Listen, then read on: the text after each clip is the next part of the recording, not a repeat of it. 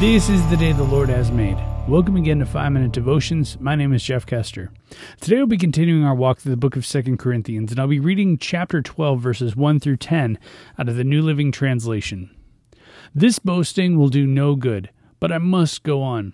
I will reluctantly tell about visions and revelations from the Lord. I was caught up to the third heaven 14 years ago. Whether I was in my body or out of it, I don't know. Only God knows. Yes, only God knows whether I was in my body or outside my body. But I do know that I was caught up to paradise and heard things so astonishing that they cannot be expressed in words, things no human is allowed to tell. That experience is worth boasting about, but I'm not going to do it. I will boast only about my weaknesses. If I want to boast, I would be no fool in doing so, because I would be telling the truth but I don't want to because I don't want anyone to give me credit beyond what they can see in my life or hear in my message, even though I have received such wonderful revelations from God. So, to keep me from becoming proud, I was given a thorn in my flesh, a messenger from Satan to torment me and keep me from becoming proud. Three different times I begged the Lord to take it away. Each time he said, My grace is all you need. My power works best in weakness. So now I am glad to boast about my weaknesses, so that the power of Christ can work through me. That's why I take pleasure in my weaknesses, and in the insults, hardships, persecutions, and troubles that I suffer for Christ. For when I am weak, then I am strong. Now, why on earth would Paul want to boast about his weaknesses? I mean, this is a guy who most of the New Testament is written by. He did so many good things, but he wanted to put Christ first. He wanted to make sure that everybody knew that anything good in his life came from God. So he boasted about his weaknesses. So, what were some of his weaknesses? Well, his weaknesses were that he was a flawed human being, just like all of us are. And if Paul has a reason to be proud, I mean, he's got it. He made so many new Christians. He went throughout the world telling people about Christ. He, I mean, I, I don't even know how many people came to Christ because of his messages, his letters. Even still today, people read his letters and come to know God more because of what Paul did. So if anybody has a right to boast, it's Paul. But he didn't want us to focus on those things. He wanted us to focus on his weaknesses. Well, that's odd. So, why would we focus on his weakness? Because that way we can see that it's not anything that Paul was doing, but it was God doing things through Paul. You see, we talked yesterday and previously about being a jar of clay, and this is a continuation of that. He's a fragile human being he's not perfect. He's completely flawed because he is sinful. And even before he became a Christian, he was persecuting Christians all over.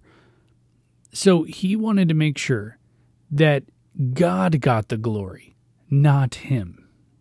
And I think that that's important for us too.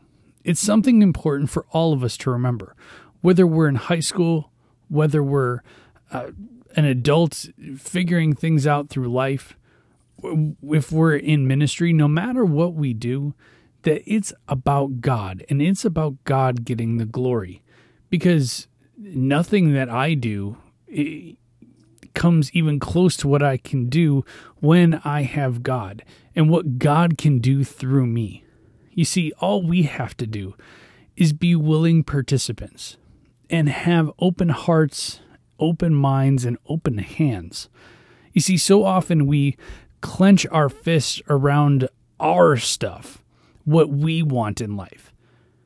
But if we open our hands and release what we want, our hands become open towards God and what He wants from us.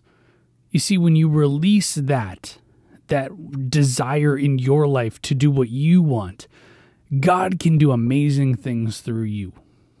Again, I, I've said it before. Take a look at this podcast. This podcast was directed towards about 12 high school students. Now, some of them still listen, yes, on a regular basis. Some of them have fallen off. But on average, so far, we have received about 3,000 downloads a month. Now, that's nothing to say that good for me, good for what I'm doing, but rather good. I'm glad I listened to God to do this. Because if you remember, I sat on doing this podcast for over a year. So shame on me for doing that. You know, when I talk about things and, and, talk to people about what this podcast is doing and what it means to certain people, I try to put focus, much like Paul did, on the weakness. People say, "This is great. This, I'm so glad you're doing this," and I say, "Yeah." Imagine if I had started it a year ago when God told me to do it. Instead, I was grasping on to my own thing and doing things my way when I wanted to do it. But it's only when I opened my hands and released what I wanted to do that God could use me and God could use the tools that I had in order to benefit his kingdom. You see, we all need to do that. And I'm as flawed as Paul is. I clenched my fist at times, and I don't allow God to do what he needs to do. But so often I need to be reminded, just like Paul did, about his weaknesses, and the reminder to open up my hands and let God do his thing. Because if I do my thing, I can only do so much and I can only get so far. But it's when I release my will to God, that's when He can do His thing. And it becomes far greater than anything that we can ever imagine. Let's pray. God, I've got a simple prayer for everyone listening today that they open their hands, open their hearts, and open their minds to you so that you can use them the way that you desire. It's in your name we pray. Amen. Remember, you're a loved child of God. And how are you going to echo Christ today? We'll see you tomorrow.